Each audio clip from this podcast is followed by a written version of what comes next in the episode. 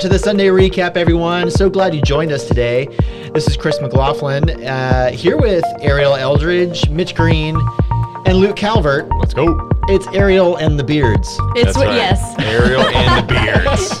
I've got to go Coming too. I've tried. I've tried to grow a beard. It doesn't happen. I trim my facial hair down to a like four for an entire year, thinking I literally. It was probably like Yeah. ten months. Years is an exaggeration. Ten months is literal, and I never grew the beard in. Never Oh. once did this like grow in well. A Yeah. year. I struggled with it. Uh, mine didn't really start growing in well for a while, and it, it was all like white trashy, like patchy. Yeah, that's yeah, me, like man. like Joe Dirt. If you ever see it. The worst part about it was, so terrible. I- is what. I was shaving as a freshman, so there's that. There's that. Then there's Luke. then Oh, there's man. me. So this was before my wedding. So like right before the wedding, I'm like, I'm shaving it. It's not coming in. So it's about ten months leading up to October. And JC's like, no, like I don't know how bad it'll look. I'm like, it doesn't look good. Now we look at all the wedding pictures. Not they're great pictures, but we look at my face. Yeah, you're we look at my throwing it facial above hair. your photographer things. no, they're, they're great. The photos themselves are awesome, but we're like, she's like, why did I let you not shave? Like they look, your facial hair looks so bad. Oh man, that's a bummer. That's At least you tried. heartwarming. So, friends with beards. Friends with beards. We're talking about friends. That's right. Yeah, we are in week two of this series um, that's called "Raise Them Up," and Pastor Scott's been walking through this series, looking at passages of Scripture that really deal with um, things that we should really be imparting down to our kids. But I think what we're finding with this is that so much of this really applies to us as well. Um, and so this week was really dealing with friendships, and it was right out of Proverbs chapter 13. Um, uh, before we get into this, I, I wanted to ask you guys, you know, when you were, let, let, let's let's think back a little bit. When you were a teenager, Oh, I know for some of you that wasn't very long ago, yeah. but, but when you were a teenager, uh, were your friends an encouragement to you or a distraction to you from your faith? I would say for, for me, um, this is actually a big star, big big part of my story as a as a believer. Yeah. I had I had what I called lifelong friends, um, leading up until my eighth grade year, and I realized those those lifelong friends are no longer suitable, if you will. I mean, they were began to make wrong choices, Yeah. uh, and so I, I I had about eight of those guys that I ran around with since I was in first grade, um, and I chose to kind of make the decision to no longer no longer hang out with them uh, heading into my freshman year of high school. So, Oh, wow. um, that for me that was really the a defining moment. I know uh, they weren't leading me, uh, helping me, or encouraging me uh, towards Christ. Yeah. Um, and really, that was the first kind of stance I ever made for my faith was saying, "This isn't this isn't gonna Right. This is gonna benefit me in any way." That's so interesting. I actually had a very similar story. Really? Um, yeah. So I became a Christian my junior year of high school, or right, right before my senior year of high school. And I had some good friends that were part of that youth group. But when, when we got into college, they kind of, some of them started making some bad decisions as well. And I was like, I think I need to disassociate myself Yeah. with them a little bit. And, and that was hard to do. Yeah. It was really hard to do. It's it's so tough because you I had built so much like relational capital with them. Yeah. Like it was easy to hang out with them. It was enjoyable. I didn't have to try to be anything different. Right. And there I am heading into high school or for you, you know, college, Mm-hmm. formidable formidable formidable years. And uh, I didn't feel like I had any friends. Yeah. You know, and so that Yeah. was that was kind of a defining moment for me. Yeah. What about you guys? Yeah, so for me, similar path, but not by choice. Okay. So early on, I had some friends. They were kind of the cool kids in school, really popular. I actually, we collectively made some bad decisions, and I got blamed for them. So I got removed Oh. from that friend group by their parents, Yeah. um, which then left me in a place where I had to kind of find new friends. And I luckily um, kind of fell into the right friend group at that time. So it wasn't it wasn't so it's much not luck. yeah, yeah, You were God's, yeah, God's blessed. providence. But, but but for me, so it was it was like I had a group that I can't imagine what my wife life would have looked like if I kept running with that crew And wife. Yeah, or my wife would have looked like um, if I kept running with that crew, and then so, due to some circumstances, I got removed from that crew. Then started hanging out with some better friends Yeah. that now are still lifelong friends. So How interesting. Yeah. yeah, So I mean, the the, the proverb says, uh, you know, whoever walks with the wise becomes wise, but the companion of fools will suffer harm. I mean, it sounds like this really came true for you. Oh, yeah. Like you really suffered some harm. Yeah, yeah, broken friendships. I mean, this is really bad. It's funny. My mom listens to this, and I don't even know how much we've rehashed these details together. But, but you know, at, at the time, Hi. at the time, this is how sad it was. At the time, my only goal in those broken friendships was that I didn't, that my parents didn't find out the mistakes that we made. Yeah. Now, since then, I've talked about it with them, but it was like at that point in time, that was the goal. Yeah. it was like, don't tell my mom and dad, and I'm cool if we never hang out again. Right. like, I'll suffer not having friends rather than suffer the punishment from from you know the decisions we made. So Totally. Oh my yeah. goodness. yeah, Yeah, I, I mean, I am really grateful. God has has placed people in my life all through my life that have poured into me and pointed me to Christ, and I just really appreciate that. Even going to a secular college, I went to Purdue and found a, um, an amazing crew of people who just love the Lord, who happen to like to sing, and that's kind of how we fell into that. Wow. Met my husband there too. Um, so yeah. It's it's a it's a really blessed thing to surround yourself with people that um, that point you to Christ. Um, but I think we're going to talk about today too that this isn't necessarily us just being like parasitic and letting, looking for the things that pour into us. It's it's a call to to put God first and to surround yourself with a foundation, right? So we'll talk about that. Today. Absolutely. I, I, I think, yeah, I think you're exactly right. I think that this is really a call to put God first, and, and there's a sacrifice that, that, that often has to happen. I think that's part of our story, uh, yeah. Luke and I. Yeah. Um, it is also about you know who you're surrounding yourself with is one thing, but I think it's also about who you are as a friend. Um, Yeah. Like like that. I think there's a personal application in there as well. Well, um, again, let me just read the passage again. So this is Proverbs 13:20. It says, "Whoever walks with the wise becomes wise, but the companion of fools." will suffer harm. Well, uh, I just want to note that uh, just a couple things about Proverbs because you know when you read through Proverbs, you know it's it's like these one liners you know these these little pithy sayings and in hebrew they're even shorter because like typically they're only like three words or two words uh, in hebrew uh, in english we, we like to use a lot of words. So uh, uh, but what's interesting about it is they always follow this pattern. Uh, there's a there's always a parallelism okay? And it's it kind of works like this. It's like the first part of the phrase is always like this is a all right? So a a is like this. But then the second line is, but what is more is B, right? So so with every proverb that we see, that's usually how it is. It's it's like this first line is true, but what is more is the second line. Now sometimes those uh, that parallel is like building on itself. It's like it's like work like one thing is like this and then it's even more like this. But this one's a little different because this is called antithetical parallelism. So so it's the first line is is true and then the second line is in contrast to it. And so you, in the contrast, you see the truth that, that's going on in, in the passage. And you see that all over the place in Proverbs and Psalms and things like that. Um, and so, so what I thought was interesting, what Scott really drew out in his message was this idea that it's not a true like he, he called it it's not a true parallel it is a parallel but but but what it is is that it, it- you know you would expect it to say whoever walks with the wise becomes wise, but the companion of fools will become a fool. Mm-hmm. Mm-hmm. But he's he- but he points out it's like it actually becomes more, and that's what a proverb does. It becomes more. It's like the the companion of fools will suffer harm mm-hmm. at that point. Um, what's a good example of that? Yeah. Um, or or how might someone who who hangs out with those who are fools suffer suffer harm? I- I think I think the one way I had thought about it uh, when thinking about Scott's message on Sunday was sometimes if you aren't hanging out with the foolish, you'll hang out with the lame. And what I mean by that is so it's sometimes it's easy for us to look around and say, "Well, that's foolish. That's over the top. That's crazy. Look at what the, the, those kids are the bad kids or whatever." Right? We, it's easy to identify the extreme. It's not easy to, to identify or to settle, if you will, with the lame. And what I mean by that is a lame relationship is something that's not someone's not going to be encouraging you or pushing you or showing you who Christ is. But what happens is often is we settle for those types of relationships because of the thing I was telling you earlier.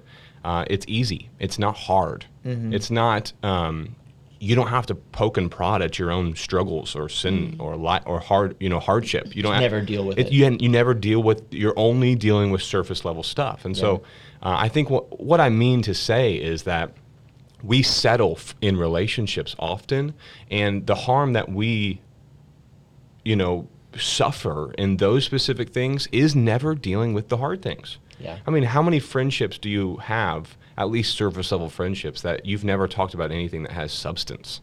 Right. Nothing that's actually going to poke and prod at your problems that, that you're never actually going to be able to talk about those things. Yeah. So the harm that I'm kind of speaking of is you're just going to maintain. You're just going to be in neutral the whole time. Well, and that, and that's that's a great point because I think ultimately there seems to be no neutral ground Uh, yeah, when right. it comes. Like you're either going to be encouraging in your faith or you're not. Mm-hmm. Like in those friendships. Right. Yeah. I agree. Yeah. Yeah, that's a really good point. I'm glad that you said that because it, that that was something that was kind of missing in my mind as we were listening.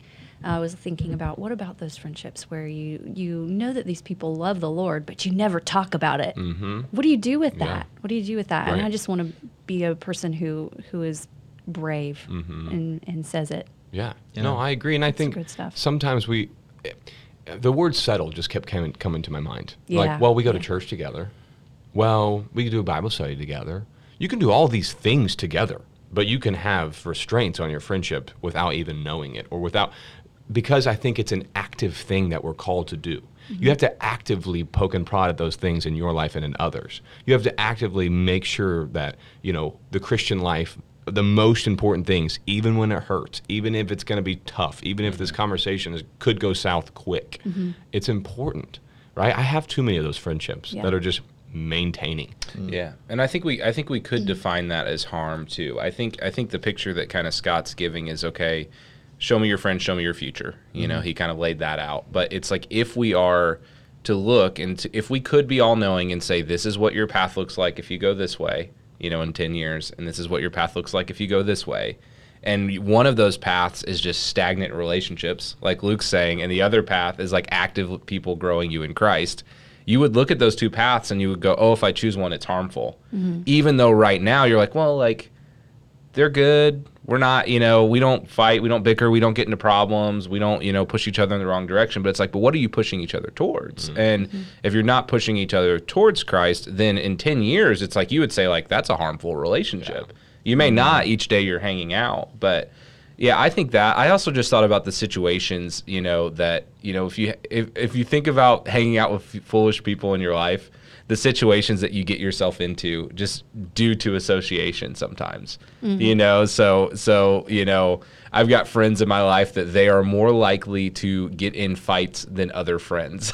you know, and so it's like I can be in situations with them where it's like this is not the wisest place to be because I'm going to be guilty by association by the mistakes that they're going to make here Yeah. you know now because they're going to take me down this path with them Yeah. you know or you know you may have a struggle in your life and you know you hear you hear people often you know that they maybe they were they're an alcoholic you know and so they've got to say i got to shut off these people in my life because i know that i'm going to be associated with things that i can't handle anymore Right. i think sometimes in this conversation we think too highly of ourselves Oh yeah. um, and that's the problem is that we think that we can go into any relationship and be like i'm going to maintain or make it better um, and, and you may yeah i mean you, you do have you know christ in you and you can lead people towards christ but honestly more often than not what i've found personally is that i don't i don't have the ability to maintain that Yeah. that i need to have people in my life Yeah, I want to get back to that in, in a little bit, Yeah. but, but I want to comment on something you said earlier because because you were kind of saying how how this really these relationships really do affect us, um, and I think First Corinthians chapter five is a really great example. This this is a story of a man who was in a um, just an inappropriate relationship, um, and the church was boasting in uh, in that for some reason. Um, probably because they were thinking, oh, you know, grace is covering it or whatever, and we're just going to let it be. But Paul rebukes them in 1 Corinthians 5, and, and he he walks through this whole thing and, and says, like, look, this should not be. What does light have to do with darkness and dealing with all that stuff? But I think verse 6 is really telling because, and I think it applies here. Verse 6 uh, says, Your boasting is not good. You do uh, do you not know that a little leaven leavens the whole lump?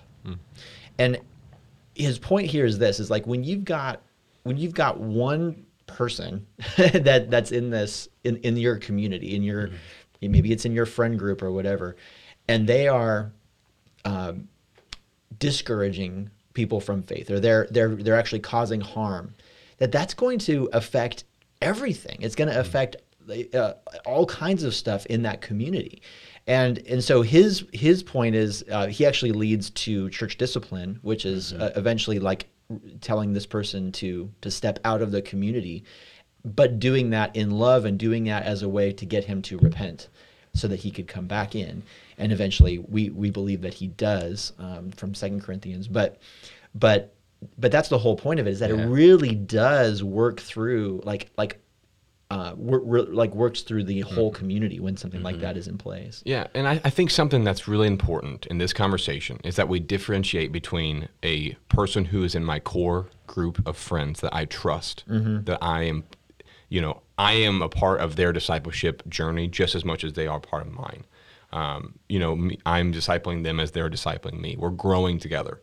And then there's the other party, if you kind of focus out a little bit more, that I have not aren't in my closest ring of friends that I want to impact for the gospel's sake. That I want to share the gospel with them with my life and with my words. You know what I mean? So like, there's definitely people I would not put in my inner circle that says I trust, you know, with with my spiritual growth and that with with I'm going to push them as they're going to push me, always leaning towards Christ and showing them Christ in tough situations. And then there's those friends that would say, those are the people that shouldn't be in my inner circle, but they're still important. They're, they're in my life. So, how do we do that well? I mean, uh, Scott mentioned this. This was his third point in the message that we should love everyone and point them to Jesus. He recognized that there's a tension that we might live in where we need Christian community, but we also need to make disciples. There's a mm-hmm. mission that we're here to accomplish, which is what you're talking mm-hmm. about. So, how do we do that well? Like, what boundaries do you think are important for us so that we can maintain that um, encouragement for ourselves, but then also go and do the mission that we're that we're called to do? Yeah, I think there's three quick layers for me that I was thinking about. Uh, sorry, I I, uh, three quick layers would be one, I have to check myself. If I'm not a good friend, if I'm not a disciple, if I'm not growing in my relationship with Jesus, that's not going to be valuable for me in friendship. Two, I have to check my inner circle that I do have people who are pouring into me. And then three, I have to have people that don't know who Christ is to disciple, to show Christ. Yeah. Like those three things have to exist. Yeah. One, if I'm not growing, I will not I will not be a good friend to those who I mm-hmm. call my closest friends. Right. Two, I have to have those closest friends who are pouring into me. And then three, I have to have those group of people that don't know who Christ is. I was gonna say exactly what you said, Luke. I I think it's taking stock of your relationships is, is step one. Is is looking at your relationships and saying, okay, where where am I sitting here? You know, is this person pouring into me? Am I pouring into them? Are we pouring into each other, or are they bringing me down? You know, am I lifting them up? And having a realistic picture of that, because what I've found in seasons of my life, you know, now in ministry, is that I often lack the people that are pouring into me and that's just as important you mm-hmm. know so i go to relationships with people that maybe they don't have the capacity or they're not in a spot spiritually where they can pour into me and i'm looking for them to pour into me and i leave disappointed every time So everyone, friend request Mitch right now. yeah i was talking with i was talking with His a, standards are high. I was talking with a buddy about this last week, but one of the things that's been really helpful for me this year is someone that ends up leading a lot of groups in a lot of discussions. I mean, I have great relationships with our team here, but we're both mutually pouring into each other. Yeah. Is now I even have placed myself in situations with friends, mentors, and people where I'm like, their one job is to pour into me. Mm-hmm. You know, so now I have these relationships where it's not even like we're mutually pouring into each other. It's like their role is to pour into me. Yeah. And I think we need all of those relationships, as Luke said, is, and we got to take stock of it. And we got to say, okay, who am I pouring into in my life? If it's nobody, okay, you need to find those people. Who's pouring into me? Okay, I need to find those people. And then you need some people that you're just running with. Yeah. You know, and that's what I'm thankful for for a lot of our team. It often just feels like we're just running together, mm-hmm. you know, and we can mutually pour into each other. And it's different people on different days, but I think we need all of those things, as Luke said. And if we don't have those relationships, it's like that's that's when we're we're gonna struggle in one category. Yeah. You know, then we become people that aren't loving because we don't have anybody to love. You know, or we become people that you know all we're doing is you know people are pouring into us and we're not loving anybody. I just think it's we got to see that we have relationships in all of those categories, as Luke said. Those three categories are really good. Mm-hmm. Mm-hmm. I appreciate that you said the third piece, especially because, you know, it seems as believers, often we think that we can just huddle up and and stay in the holy huddle. I think is what I've heard it called. Yeah. And then we don't expand, um, and we don't have those people that we're actually pouring into and discipling. Yeah, that's sort of the critique of like uh, monasticism or like the monastery having Yeah. like nuns and and um, um, monks and things like that. Yeah, But like yeah. just to just to separate yourself from society.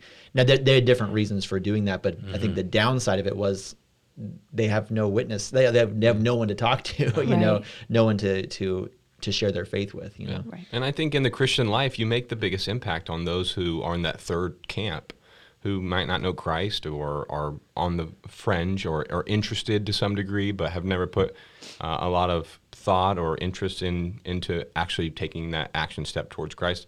You're going to make the biggest impact on them with those people who are in your inner circle. Yeah, That's I a- think that's yeah. spot on. That's what I was gonna say. It's it, in the context of community. It's so much easier to do those things. To Yeah. have people praying for your friends, for your conversations, to It- it- encourage you, to have them almost as a bystander that's constantly checking. Hey, how's it going with so and so? Hey, how's Mm-hmm. it? You know, it's like that. That that is so beneficial in that process of loving everyone. Can I just say that one of my um, one of the things that I've had to learn as far as having friends, and I'm going to point out Luke here, is that there's a line that Luke has said that we now laugh about is, "Hey Ariel, that really hurt me."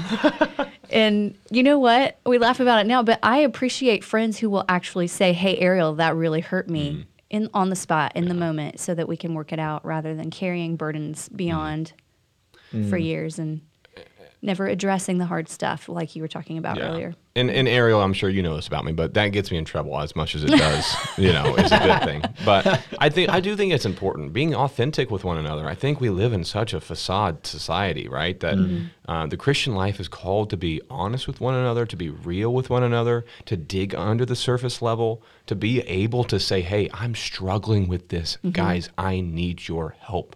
You know, the other day I just took, we, you know, me and a couple of friends were like, hey, let's stop and pray for our wives. I know we're supposed to, but how many times have we? You know, like mm-hmm. honestly, it's just something you can say flippantly, but ha- when's the last time you actually stopped and said, what does my wife need? How can I pray for her? I know that sounds juicy and lovely, Well, I was just gonna say, as someone who has has tried these things, it feels so awkward at first. I mean, especially if it's friends you've been with for years Mm-hmm. Yeah. and you even go to the same church, but you've never prayed with each other before, and you stop and say, "Let's pray." Mm-hmm. Yeah. I mean that it it feels awkward. Just get over the hurdle. Right. Just do it. Mm-hmm.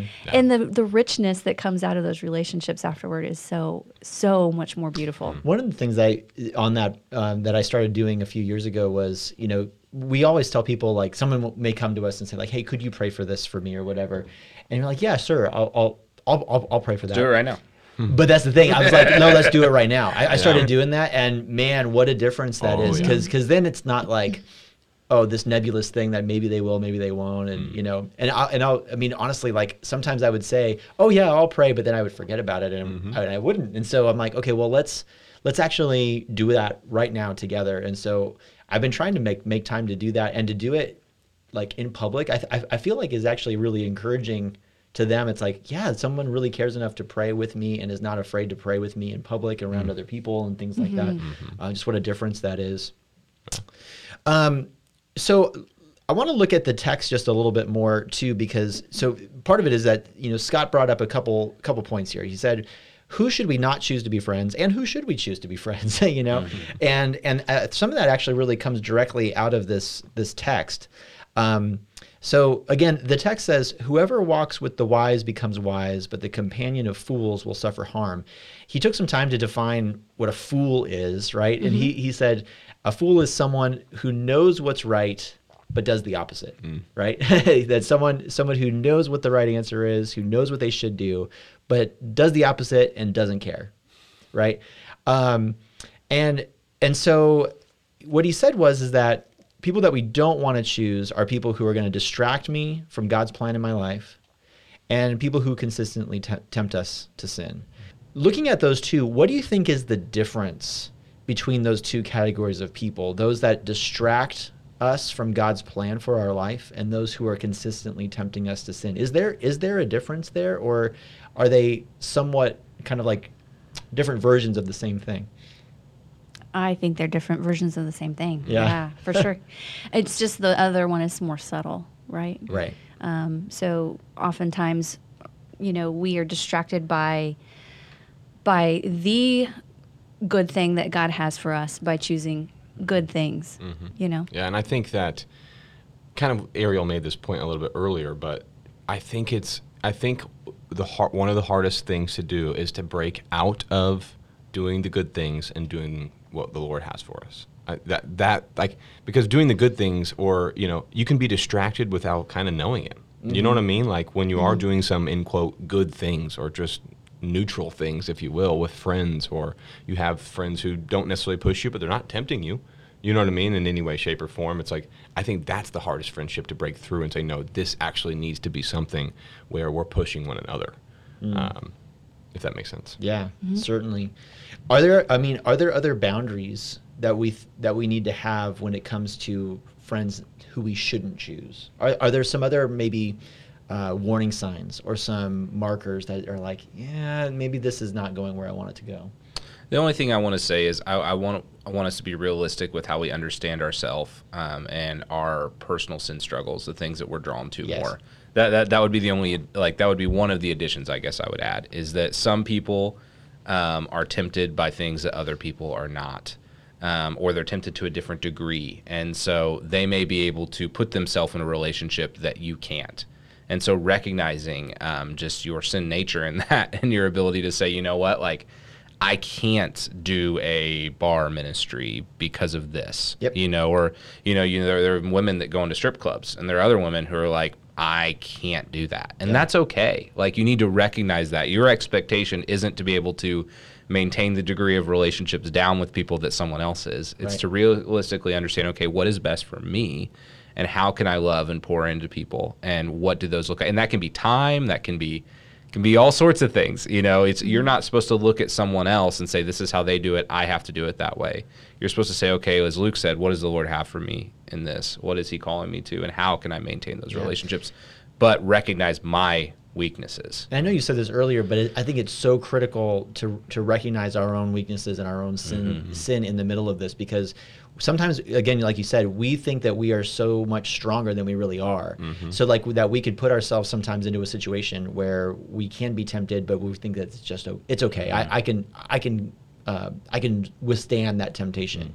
Um, but in the end i don't think that's true. you know, um, I, I think that by putting ourselves in a situation where we're tempted uh, repeatedly, eventually you're going to stumble. You're going to fall. Um, and so it's recognizing, man, man I, I am not as good as I think I am, mm-hmm. and I am. I'm weak and I need the Lord's help in, mm-hmm. in the midst of that. And sometimes the Lord's help is get out of that situation. Mm-hmm. Yeah. I want to give one more boundary too. This is less of a boundary, but more of an encouragement. I was thinking back to when I was reading Life Together by Dietrich Bonhoeffer, and there's this quote in here where he's giving this reference to um, how we need to make relationships with the people around us. That I think that some he's like one of the biggest killers to community is the person that dreams for a community that's not always there. Yeah. And so they're they're sitting there and they're constantly saying this is the community that I want to be a part of, but they're not having relationships with the people around them. Well, what they're really doing is they're killing the community that they're already in. Because they're not they're not exist all they're doing is saying there will not be community where they're at. Yeah, that's really So good. so I think like the other thing I would say is that like look for the people around you. If you're someone that you're sitting there right now and you're like I don't have these relationships. Well, it's not like well you got to go like move to find them. Right. It's like there are probably people already in your midst. You know, if in, if you're listening to this, there are people in the church. you mm-hmm. know that you can establish relationships with. Step into a ministry that we're doing. You know, join men's Bible study, join women's Bible study, join a D group. It's mm-hmm. like step into these environments that are already there for you. Yeah. Don't just keep dreaming about the relationships that aren't there. And I think the next step of that too is because sometimes people will jump into those environments with those people and they'll expect those people mm-hmm. then to be that friend to them without them actually being the friend 1st mm-hmm. And I and I'd say when you step into those environments, the one of the biggest killers of of a of, of a of a good friendship starting out is you just sitting back and waiting for other people to Yeah. to, to befriend And that's what he says. He says, so those uh, those who love their dream of Christian community more than the Christian community itself become destroyers of that Christian community, even though their personal intentions may be honest, earnest, and sacrificial. Right. Like they're looking for something that does that, that's not. They're not working in what's already there, and they're looking so far to the future that they're not, they're like part of the problem of not creating community where they're already at. Yeah. I, I- do want to speak to the uh, I deal with this in student ministry a lot, where I have students come up to me and say, and I don't know the answer, so I'm going somewhere I don't know have a perfect answer for. and I don't think there is one. But I'll have students come up to me and honestly say, Luke, I want good Christian friends, Yeah. but I don't know how to obtain that. I don't know how to do this. Like I, I in some scenarios, it's I asked to hang out. I want to be around those people, and it's e- e- either like neglected or, you know, Like they're not welcome into Rejected? that into that closed group. in yeah, yeah. And the in the group that they thought was going to be that for them rejected them. yeah. And then it's like, okay, well, Luke, what do you want me to do now? I want good Christian friends. I mm-hmm. want good Christian relationships. I can't just populate that on my own, mm. you know? And so my encouragement to them is hey, continue to be a good friend to others, continue to be, you know, uh, a, a- an individual who's still striving to be more like the Lord and pray that that, that, that those relationships come, you know, because that's a real struggle. And I'm as the youth pastor, I'm you know I'm not I don't have a perfect answer for you, other than to continue trying to be uh, you know someone who is standing firm in who Christ is and praying that the Lord would provide good friends for you. Right. That's right. that's a tough spot. And, I mean, part of that answer too is again, it's it's what kind of friend are you Right. to them? You know, sometimes I think we as as we become the friend that we want Yes. in, in our life, then other people are like uh, uh, attracted to that. Like Yep. uh, other people are like, oh man, I want start that. to mimic you. yeah, and Yeah. I want that person to be my friend. So Yeah. so so um, sometimes just taking the initiative to be the friend 1st Mm-hmm. you know, that we're talking about here, someone who. Uh, which is Scott's next point. Who should be? Uh, we have friends. You know, Mhm. like who should be our friends? People who encourage us spiritually, right? Uh, people who support us consistently. Those are the two things that he mentioned. Um, to be that kind of a friend to other people, because then all of a sudden you're like, oh wow, other people actually want me around. you know? Yeah, yeah. Um, So one of the things that Scott talked about that I, I know our demographic for our podcast is probably not the like graduating senior, but I think we should talk to them anyways because it's yeah. such an important part of the conversation. Um, one of the things Scott's talking about is as you're making your decisions to go to school, you know what how are you filtering your relationships because again as we're talking about you probably have this idea of you had these relationships in the past and honestly here in about three weeks like you're still going to have those relationships but they don't exist with you on campus and you're starting over at ground zero. And that was one of the most nerve-wracking experiences of my life. Mm-hmm. Was like all this work i had done relationally now doesn't exist. Mm-hmm. Now what i do? Yeah. so if you guys were speaking you know directly to those students right now what would be your practical you know mm-hmm. wisdom? In line in line with all the things we've already said but now that you're walking into a new situation a new campus a new place I'm a big advocate for being a member of a church. Yep. Um, and I think that before you go to campus is a great time. Before you go to campus is a great time to decide which church you want to try first Word. and and have a plan yeah. for Sunday. Absolutely. Yeah. I, again, I, I, I would go back to being the type of person that you want to have friends that are like. I didn't say that right, but uh, No. you know what I'm saying. But the idea is like, you know, who who do you want to who do you want to be your friends? You should be that type of person right. too.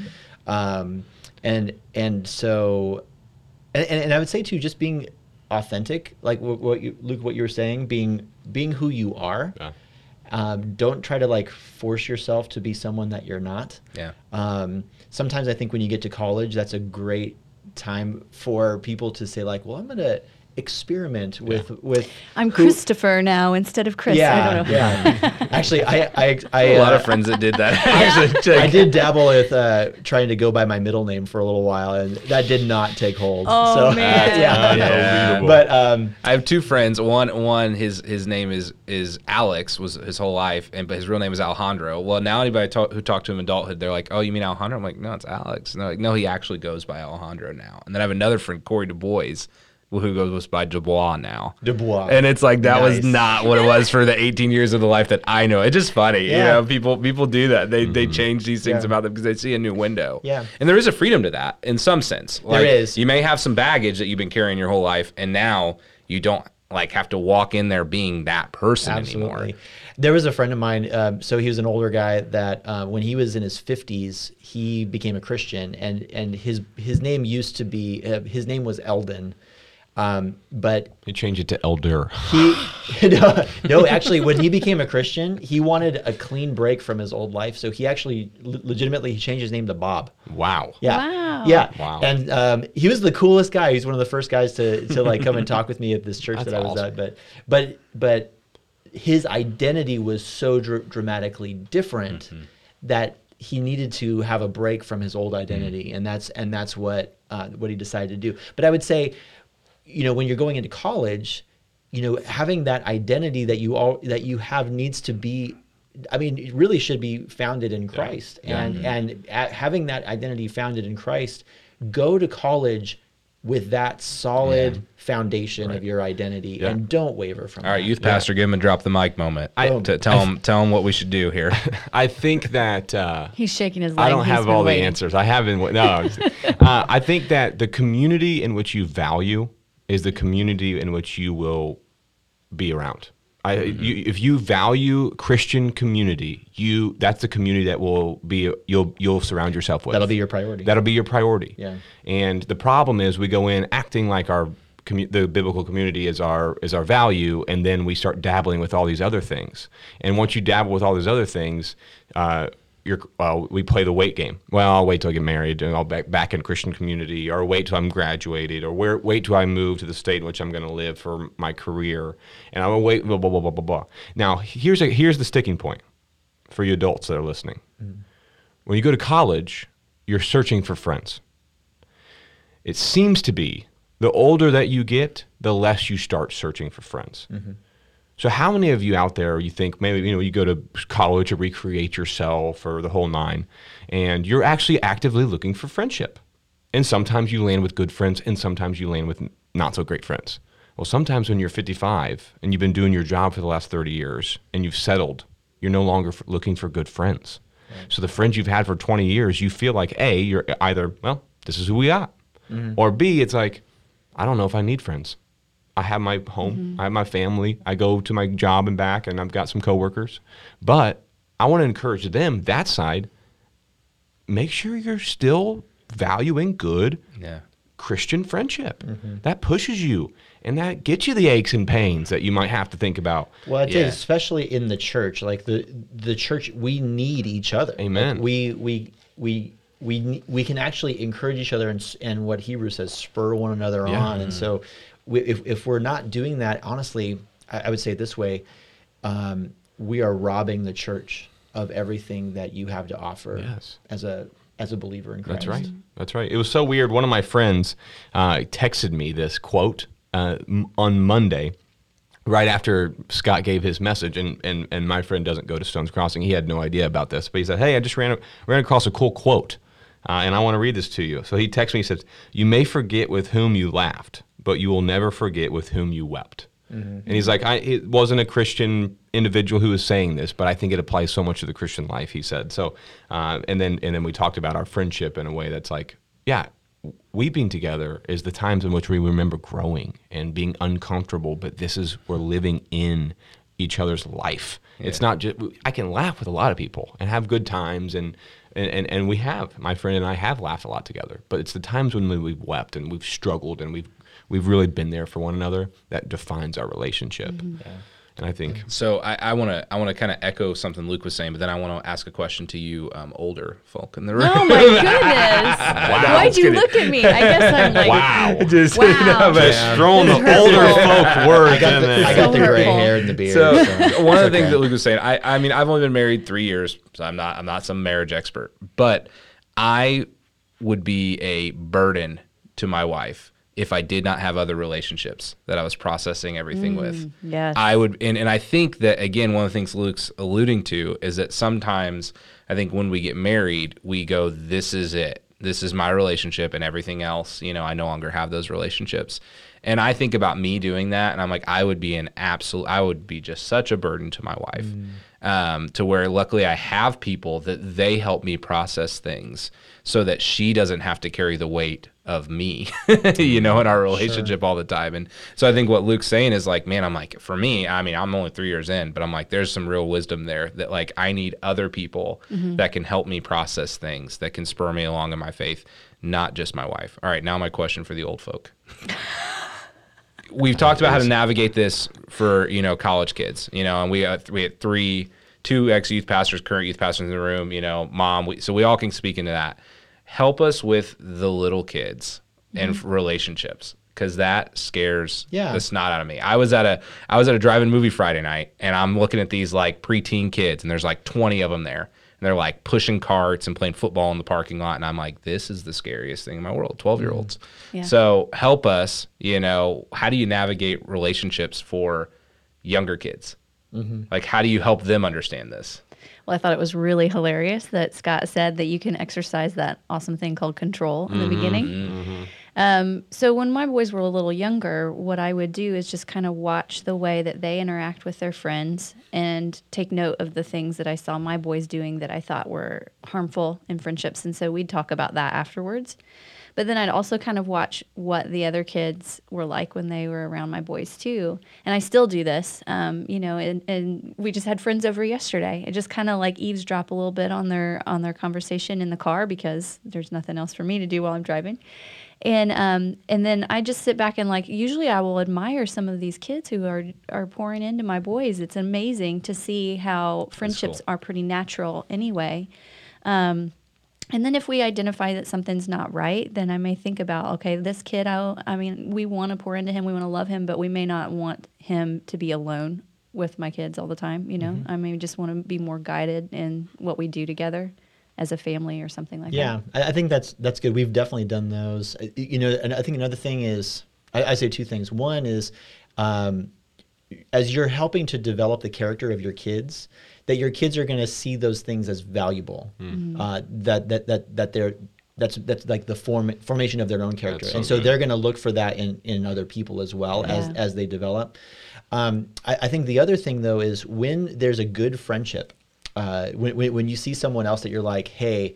I want to hang out with this person, and you know those kids, you know their parents, and you want to you want to encourage that. You could be like, "Hey, why don't you call them up and have them over?" Um, you know, like cool. do things to encourage those those positive friendships that they have in their life, um, and like sort of stimulate that a little bit Yeah. more. So Yeah. yeah, Chris, that's so good. I, for me, uh, Dave Whitehead, who obviously works here uh, on staff, was a second father to me because what I saw my parents and they, and the Whiteheads and their relationship, and Zach and I, which is obviously Dave's Dave and Alicia's son, who's my best friend, we began to model that because it's what we saw right? We saw them praying together. So then Zach and I thought about doing that. We saw them doing life together and having other friends over, and we saw them kind of actively impacting them mm-hmm. with their friendship. And so we tried to do that. You see, the model of our parents, they were doing it, and so we wanted to do it, but we weren't, act, you know, we weren't actively saying, "Hey, did you see that? Watch, they're doing this. Let's go do that." Yeah. We we did it subconsciously, right? Because we saw mm-hmm. a parent, you know, we look towards our parents and we want to model them, but we don't want to admit that we're going to model them, of course. and so they do that, and then we started naturally doing that, and then Zach and I are, are still really good friends today, you know. So it's like parents know that you have such a large impact on your students that they if they see mom and dad praying together if they see mom and dad discipling or sharing the gospel together that they're going to start to say that's valuable. Just like mm-hmm. chris is saying that's so much that's so good chris is what you're saying. It's like and then parents start to encourage those relationships that your students are are having with other students who are you know christ-centered students. Yeah. I want to look at one last thing before we close today, and and and uh, looking back at our passage. Uh, this is you know Proverbs thirteen twenty. Um, one thing that I think is is fascinating is is that uh, the language that's in this proverb. He uses the word wise, right? Whoever walks with the wise becomes wise, and clearly this is talking about people. But I think we also have to recognize that the only wise being is God. And he is also the source of all wisdom, right? And so so ultimately, I mean, what this is kind of getting to is is I think a couple things. Like you, one, you could read it in, in the sense of when it's talking about people, those who are wise have been given that wisdom from God, and so when we're seeking friends, um, and and tr- like those true people that you're going to, when it says companion here, uh, it means that close association, your personal advisor. It could even mean best man, like in a wedding. You know, uh, that's that's what that word is about. When you're looking for that kind of a friend, um, having friends who really have the wisdom that God has given them, this wisdom from God, is so important. Have good Christian friends that can encourage you. But I think the other way to read it too is really to look at um, our own relationship with the Lord Himself. That that we walk with the wise as Yeah. Christians. We walk with the Lord, um, and a companion of fools will suffer harm. You know, that's to me. I, I- think about it. well, Maybe it's a little bit of a stretch, but but there's some, somewhat of a redemptive angle to this. Um, thinking about about Jesus and His life. You know, when Jesus came to Earth, he he came and he would often go and pray, and and he sought the wisdom of the Father, right? He did that consistently, um, and yet he was uh, the companion of fools because uh, there was only fools left.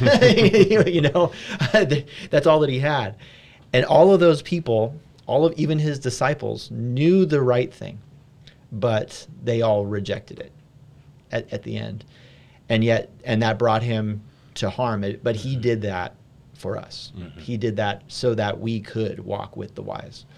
And so I would want to draw us back to that reality of the gospel that, um, number one, Christ died for us so that we could be with him, so that we could have wisdom that comes from him, and so that we could have these really awesome redemptive relationships as mm. well. Like that's all part of what Christ died for. Mm. And when we have bad relationships that goes south and um, distract us and tempt us, Christ died for that too, you mm-hmm. know, and we can rest in that. And, and for me, it's clear for me when my relationship with Christ individually, my personal relationship with Christ is growing, it's clear how that impacts my friends. Yeah. And the vice, the opposite side is true. So, so true. Yeah. When my relationship with Christ is not something that I am really, I'm struggling in, if that's an area of my life I'm that will impact my friendships. Yeah. 100%. It'll pin, impact my marriage.